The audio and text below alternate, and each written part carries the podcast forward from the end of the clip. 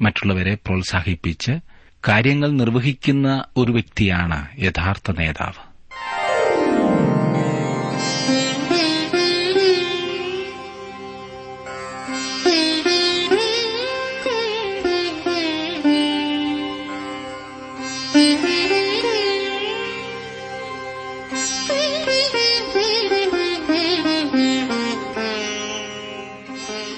T W ആറിന്റെ വേദപഠന class ആരംഭിക്കുകയാണ്.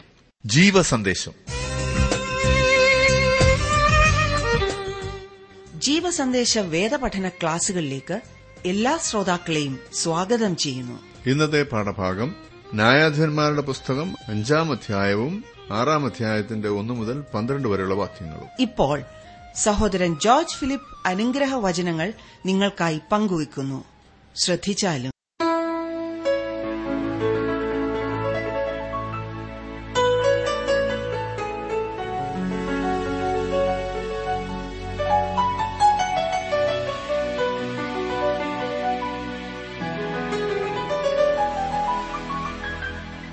ന്യായാധിപന്മാരുടെ പുസ്തകത്തിൽ നിന്നും കഴിഞ്ഞ ദിവസം നാം പഠിക്കുവാൻ ആരംഭിച്ച ദബോര ഇവളുടെ ദർശനവും ധൈര്യവും അവളെ പഴയ നിയമത്തിലെ അതിമഹത്തായ ഒരു സ്ഥാനത്ത് നിർത്തിയിരിക്കുന്നു.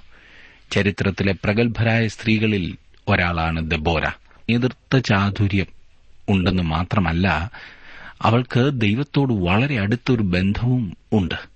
അവൾ അധികാര കൊതി പൂണ്ട് നടന്നിരുന്നില്ല എന്ന് അവളുടെ ചരിത്രം വ്യക്തമാക്കുന്നു.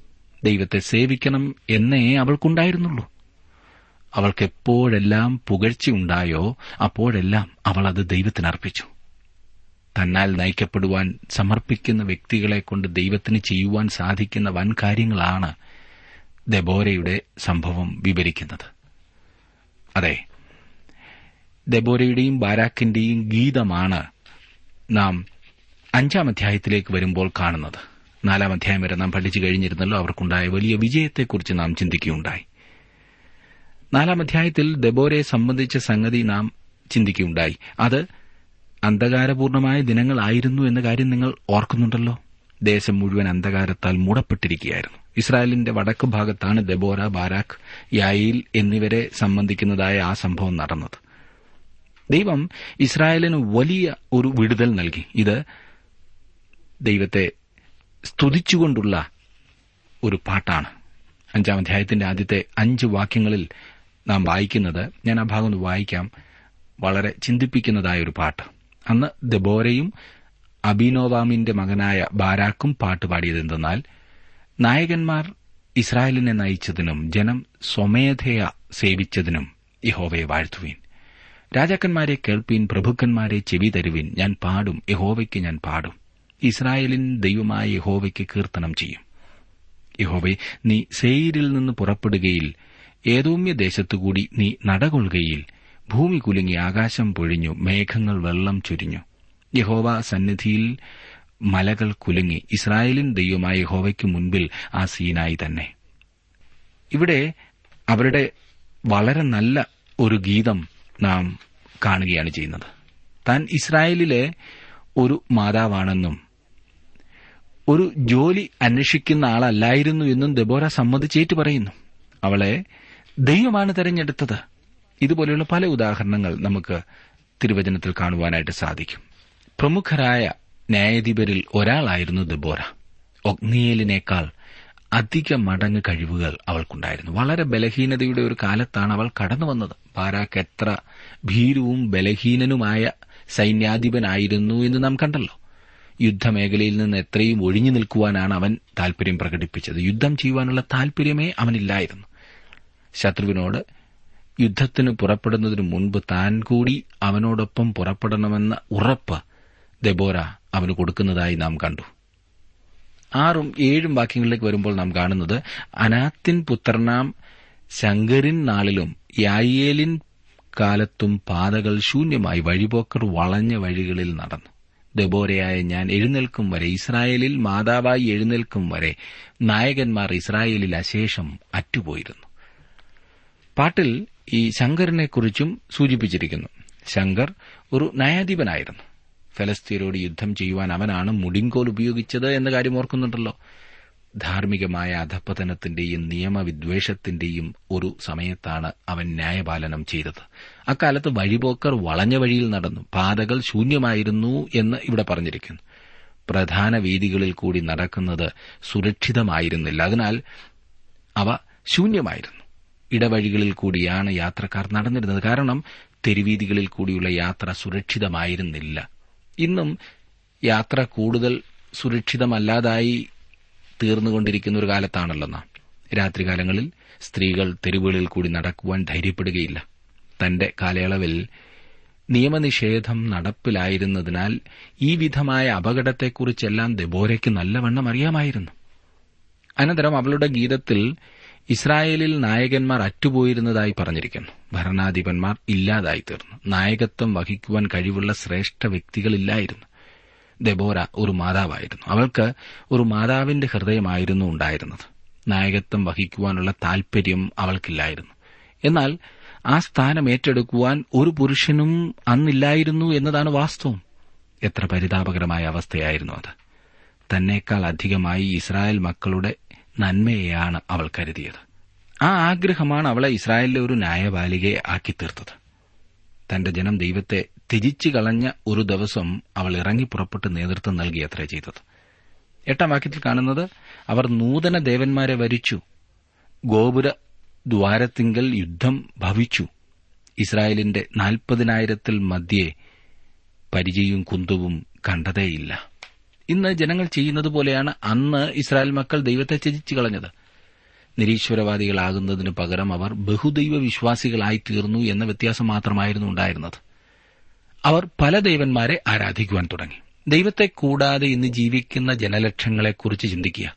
തന്റെ മക്കൾ ഈ വിധത്തിൽ വളർന്നു വരണമെന്ന് ദെബോര ഒരിക്കലും താൽപര്യപ്പെട്ടില്ല. അതുകൊണ്ടാണ് അവൾ കടന്നുവന്ന് നായകത്വം വഹിച്ചത്. ഇസ്രായേലിൽ അതെ അന്നുണ്ടായിരുന്ന ആ ജനങ്ങൾക്ക് പ്രതിരോധ ശക്തിയും ഉണ്ടായിരുന്നില്ല. ശത്രുക്കളെ നേരിടുവാൻ അവരുടെ പക്കൽ ഒന്നും തന്നെയില്ലായിരുന്നു ദബോര ഇപ്രകാരം പാടി ഗോപുരദ്വാരത്തിങ്കൽ യുദ്ധം ഭവിച്ചു. ഇസ്രായേലിന്റെ നാൽപ്പതിനായിരത്തിന് മധ്യ പരിചയവും കുന്തവും കണ്ടതയില്ല എന്ന്. ഇസ്രായേൽ നിസ്സഹായരായിരുന്നു. തെറ്റായ ദൈവങ്ങളെ പിൻപറ്റുവാൻ ഇസ്രായേൽ തീരുമാനിച്ചപ്പോൾ യുദ്ധം ഒഴിച്ചുകൂടാൻ പാടില്ലാത്ത ഒന്നായി ദൈവം വളരെ വ്യക്തമായ നിർദ്ദേശങ്ങൾ നൽകിയിരുന്നെങ്കിലും അവന്റെ വാക്കുകൾക്ക് ചെവി കൊടുക്കുവാൻ മനുഷ്യർ കൂട്ടാക്കിയില്ല. അവരുടെ ദേശീയ ജീവിതത്തിന്റെ കേന്ദ്രം ദൈവമല്ലാതിരിക്കെ വെളിയിൽ നിന്നുള്ള സമ്മർദ്ദം ആന്തരികമായതിനേക്കാൾ വളരെ കൂടുകയും അവർ തങ്ങളുടെ ശത്രുക്കൾക്ക് പെട്ടെന്ന് ഇരയാകുകയും ചെയ്തു.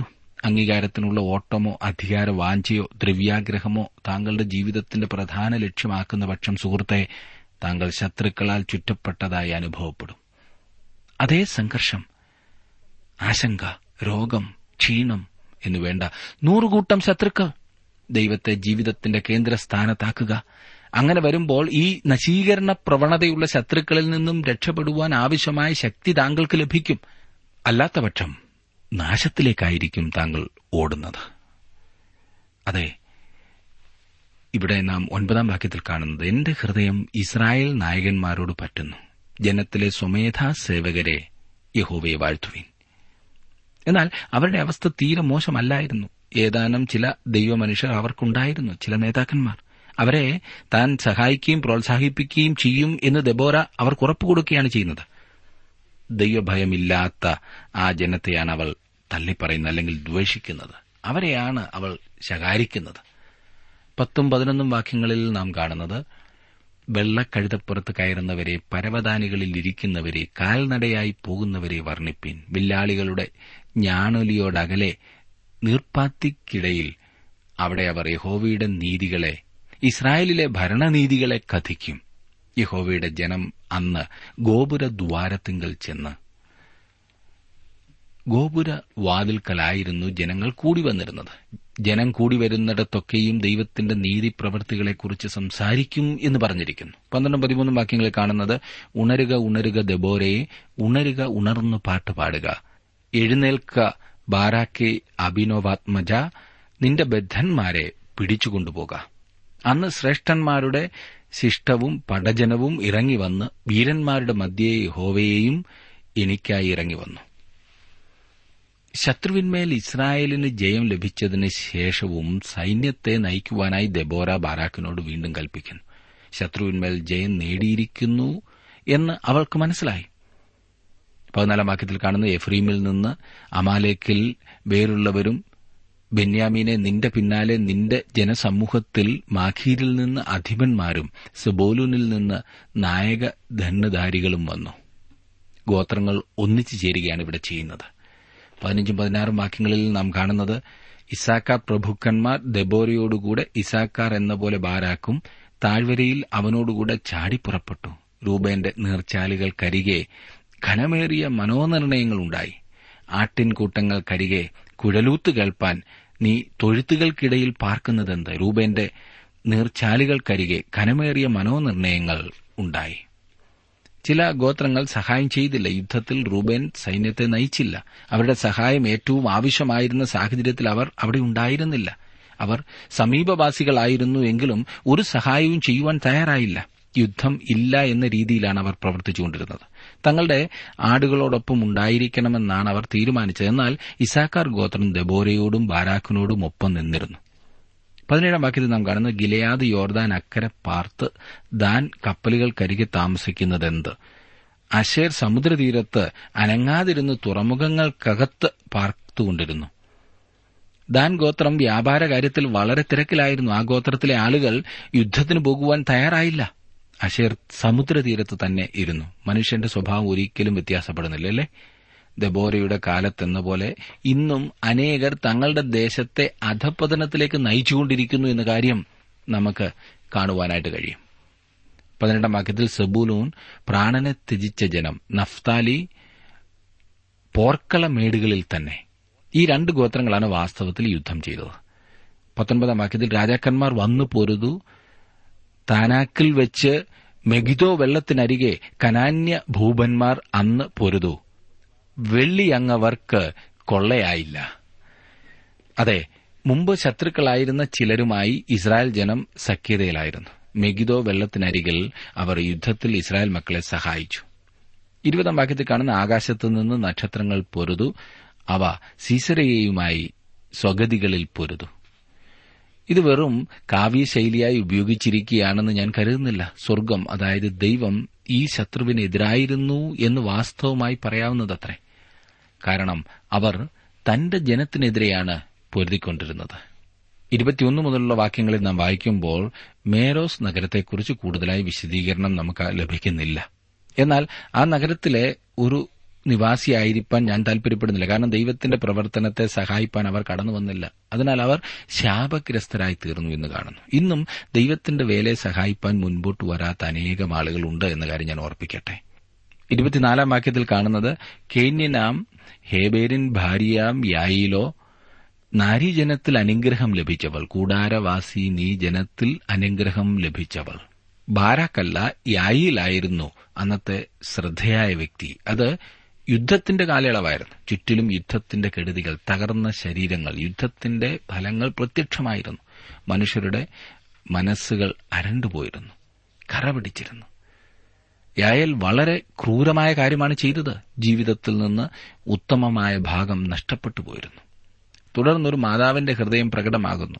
സീസറ ശത്രുവായിരുന്നെങ്കിലും അവന് ഒരു മാതാവുണ്ടായിരുന്നു എന്ന കാര്യം അവൾ ഓർക്കുന്നു. യായൽ ചെയ്ത ആ പ്രവൃത്തിയെ അഭിനന്ദിക്കുമ്പോൾ തന്നെ അവൾ സീസറയുടെ അമ്മയെക്കുറിച്ച് ഓർക്കുന്നു. ഇരുപത്തിയെട്ട് മുതൽ മുപ്പത് വരെയുള്ള വാക്യങ്ങളിൽ അതാണ് നാം കാണുന്നത്.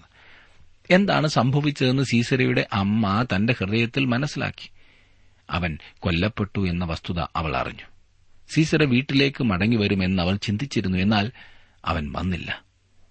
ഈ സംഭവത്തിൽ പോലും ദബോരയ്ക്ക് സീസരയുടെ അമ്മയോട് ദയ തോന്നി. കാരണം അവളൊരു അമ്മയാണ് ദബോര.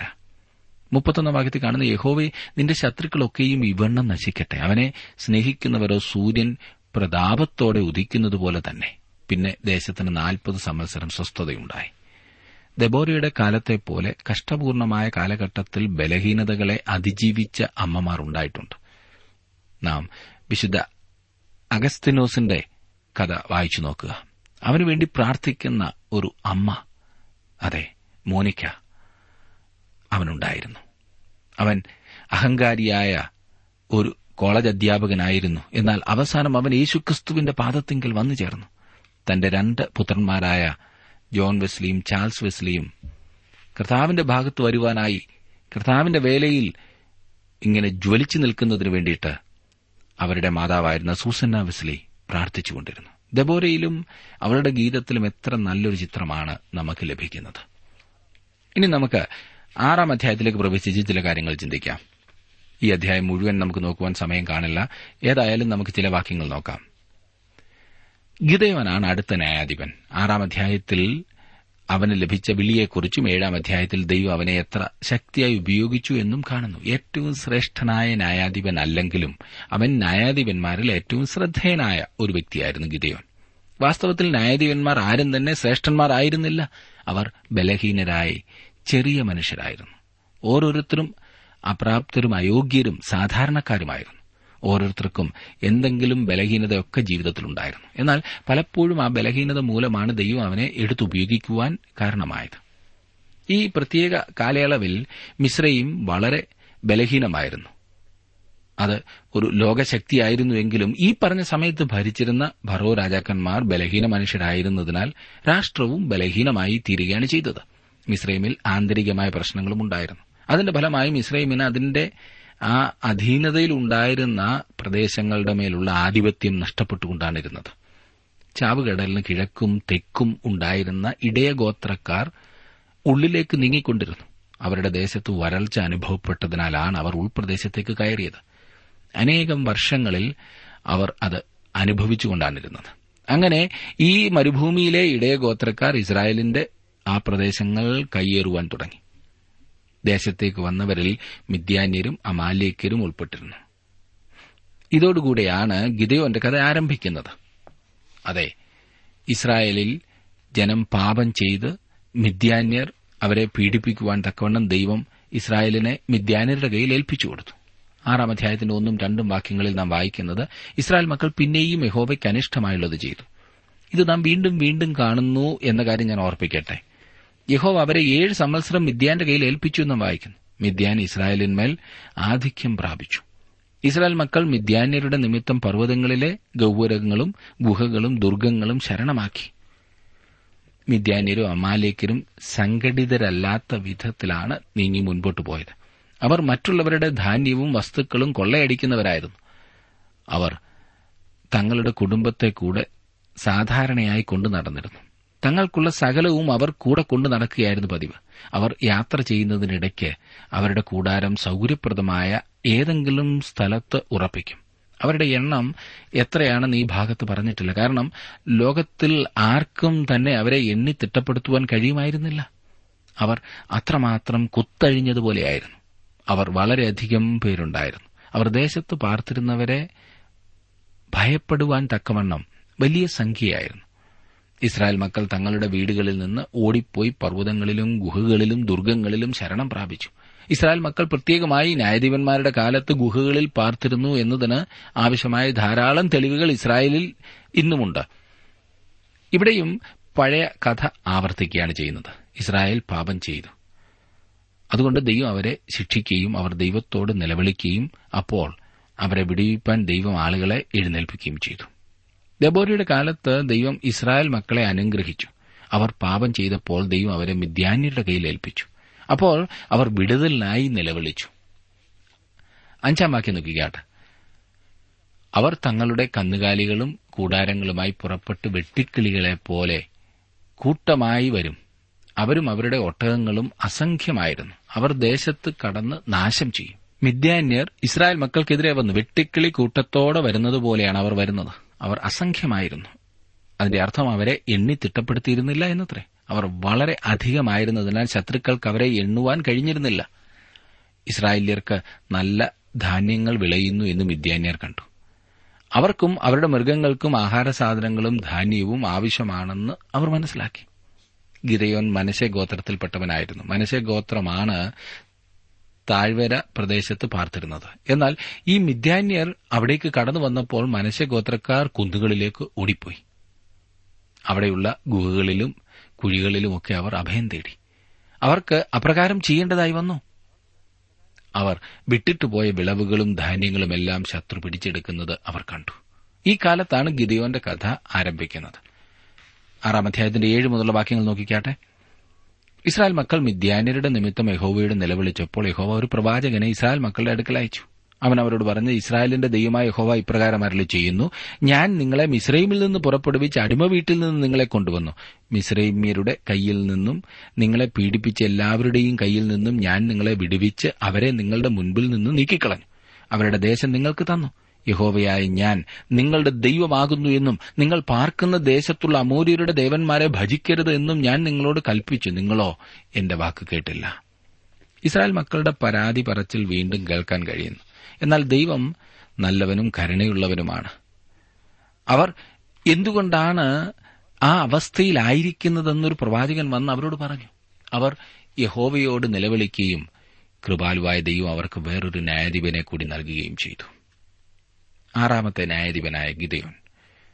വളരെ പ്രത്യേകമായ സാഹചര്യത്തിലാണ് ദൈവം ഗിദയോന് പ്രത്യക്ഷപ്പെട്ടത്. ന്യായാധിപന്മാരുടെ പുസ്തകം ആറാം അധ്യായത്തിന്റെ പതിനൊന്നാം വാക്യത്തിൽ നാം വായിക്കുന്നത് അനന്തര യഹോവയുടെ ഒരു ദൂതൻ വന്ന് ഒഫ്രയിൽ അബിയശ്രീയനായ യോവാശിന്റെ കരുവേലകത്തിന് കീഴെയിരുന്നു അവന്റെ മകനായ ഗിതയോൻ ഗോതമ്പ് മിദ്യാന്യരുടെ കയ്യിൽ പെടാതിരിക്കേണ്ടതിന് മുന്തിരിച്ചക്കിനരികെ വെച്ച് മെതിക്കുകയായിരുന്നു. ഒരു വീരനായകനായിട്ടോ ശ്രേഷ്ഠ വ്യക്തിയായിട്ടോ അല്ല ഗിദയോനെ ഇവിടെ നമുക്ക് പരിചയപ്പെടുത്തി തരുന്നത്. അവൻ എന്തു ചെയ്യുകയായിരുന്നു എന്ന് നിങ്ങൾക്കറിയാമോ?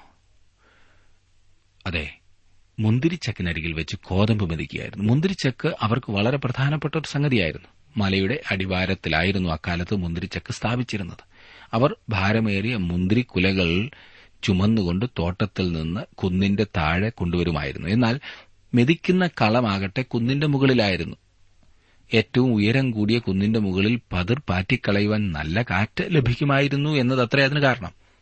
ഇവിടെ ഇതാ ഗിദയോൻ കുന്നിന്റെ താഴ്വരയിൽ കോതമ്പ് മെതിച്ചുകൊണ്ടിരിക്കുന്നതായി നാം കാണുന്നു. അത് മുന്തിരിക്കുല ശേഖരിച്ചു കൊണ്ടുപോകുന്ന സ്ഥലമാണ്.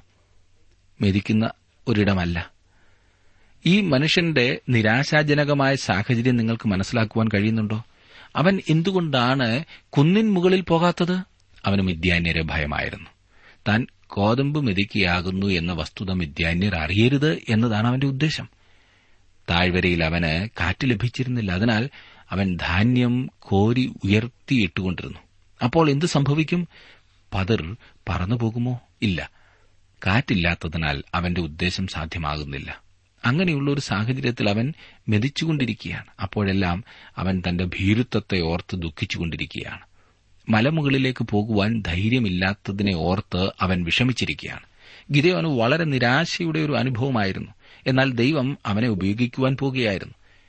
ഇങ്ങനെയുള്ള മനുഷ്യനെ എന്തിനാണ് ദൈവം ഉപയോഗിച്ചത് എന്ന് നാം കാണുന്നത് അത്രേ. അങ്ങനെയുള്ള സാഹചര്യത്തിലാണ് യഹോവയുടെ ദൂതൻ അവന് പ്രത്യക്ഷനായത്. പന്ത്രണ്ടാം വാക്യത്തിൽ ഇപ്രകാരം പറഞ്ഞിരിക്കുന്നു യഹോവയുടെ ദൂതൻ അവന് പ്രത്യക്ഷനായി അല്ലയോ പരാക്രമശാലിയെ യഹോവ നിന്നോട് കൂടെയുണ്ട് എന്ന് അവനോട് പറഞ്ഞു. ഗിരയോനെ പരാക്രമശാലി എന്ന് വിളിച്ചിരിക്കുന്നത് രസകരമായി തോന്നുന്നില്ലേ? ദൈവം വളരെ നർമ്മബോധത്തോടെയാണ് ഇവിടെ ഇടപെടുന്നത് എന്ന് തോന്നുന്നില്ലേ? യേശുക്രിസ്തു നർമ്മബോധമുള്ള വ്യക്തിയായിരുന്നു. ഒരിക്കൽ അവൻ പരീശന്മാരോട് ഇപ്രകാരം പറഞ്ഞു കുരുടന്മാരായ വഴികാട്ടികളെ നിങ്ങൾ കൊതുകിനെ അരിച്ചെടുക്കുകയും ഒട്ടകത്തെ വിഴുങ്ങിക്കളയുകയും ചെയ്യുന്നു എന്ന്. മത്താരുടെ സുവിശേഷം ഇരുപത്തിമൂന്നാം അധ്യായത്തിന്റെ ഇരുപത്തിനാലാം വാക്യം. അത് രസകരമായ പ്രസ്താവനയല്ലേ? ഈ മതഭരണാധിപന്മാർ ഒട്ടകത്തെ വിഴുങ്ങുവാനുള്ള ശ്രമം നടത്തുന്നത് ഒന്ന് ഓർത്തു നോക്കിക്കേ. ദൈവം നർമ്മബോധത്തോടെയാണ് സംസാരിക്കുന്നത്. ഗിതയോൻ ഒരു ഭീരുവായിരുന്നു. അപ്പോൾ യഹോവ അവനെ പരാക്രമശാലി എന്ന് വിളിക്കുന്നത് വളരെ രസകരമായി തോന്നുന്ന കാര്യമത്രേ. വേറെ ആരെയെങ്കിലും കുറിച്ചായിരിക്കും ദൈവം പറയുന്നതെന്ന് വിചാരിച്ച് അപ്പോൾ ഗിതയോൻ ചുറ്റിലും നോക്കിക്കാണും. കാരണം തനിക്ക് അർഹമായ പേരല്ല അതെന്ന് ഗിതയോൻ അറിയാമായിരുന്നു. എന്നിട്ട് ദൂതന്റെ നേരെ തിരിഞ്ഞ് ആരെ? ഞാനോ? എന്ന് ചോദിച്ചു കാണും. മലമുകളിൽ ധാന്യം മെതിക്കേണ്ട ഞാൻ ഭയപ്പെട്ട് ഇവിടെ മുന്തിരിച്ചക്കിനരികെ ആ വേല ചെയ്തുകൊണ്ടിരിക്കുന്ന ഈ സ്ഥിതിയിൽ എന്നെയാണോ നീ പരാക്രമശാലി എന്ന് വിളിക്കുന്നത്? ഞാനൊരു പരാക്രമശാലിയായിരുന്നെങ്കിൽ ഞാനിപ്പോൾ ഇവിടെയല്ല. മലമുകളിലായിരുന്നു ഈ ധാന്യം മെതിക്കേണ്ടത്. ഞാൻ വെറും ഒരു ഭീരു മാത്രമാണ്. യഹോവ അവനെ പ്രോത്സാഹിപ്പിക്കുവാൻ ആഗ്രഹിക്കുകയാണ് ചെയ്തത്. എന്നാൽ തികച്ചും രസകരമായ ഒരു നാമമാണ് അവന് ദൈവം നൽകിയത്. അവരുടെ ജനത്തെ വിടിപ്പിക്കുവാനായി ദൈവം ഈ മനുഷ്യനെ വിളിച്ചു. ഒരു അസാധാരണ വ്യക്തിയെയാണ് ദൈവം വിളിച്ചത്. അപകർഷതാബോധം കൊണ്ട് കഷ്ടപ്പെടുന്ന ഒരു വ്യക്തിയായിരുന്നു ഗിതയോൻ. ദൈവം അവനെ വിളിക്കുന്നു.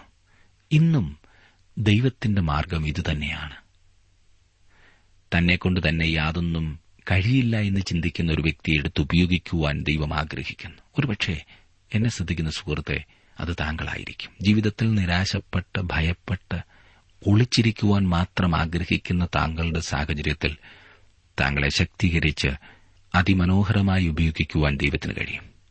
അവിടുത്തെ കരങ്ങളിലേക്ക് സമർപ്പിക്കുക മാത്രമേ താങ്കൾ ചെയ്യേണ്ടതുള്ളൂ.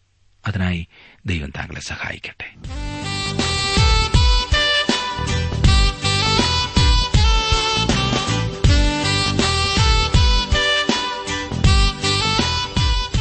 ഇന്നത്തെ ജീവസന്ദേശ വേദപഠനം ശ്രവിച്ച എല്ലാ മാന്യ ശ്രോതാക്കളോടുമുള്ള നന്ദിയും സ്നേഹവും അറിയിക്കട്ടെ.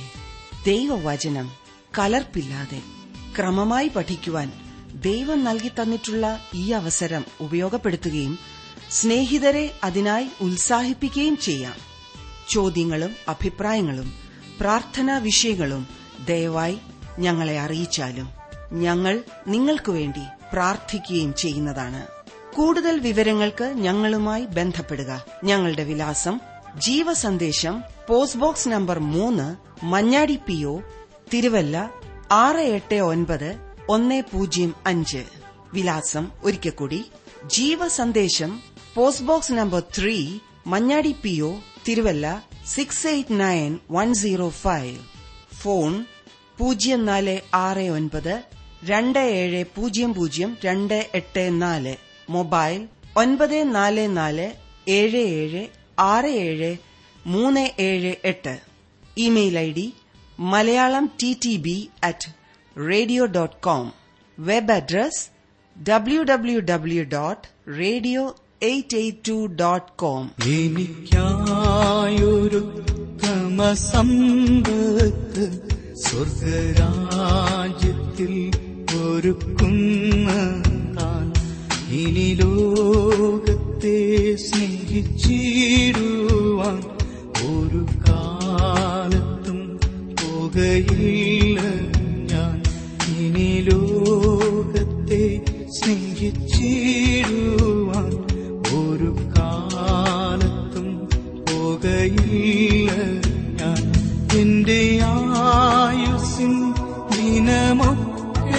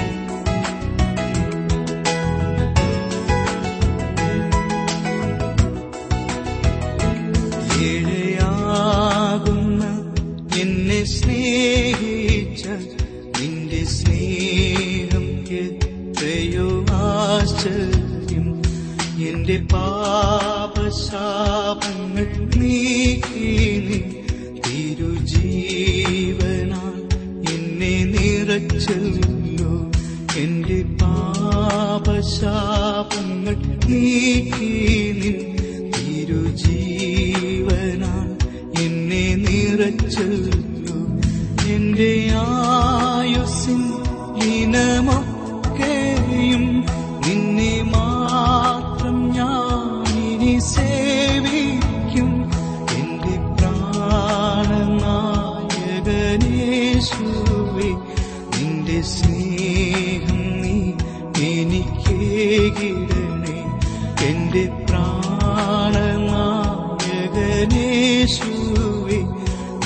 this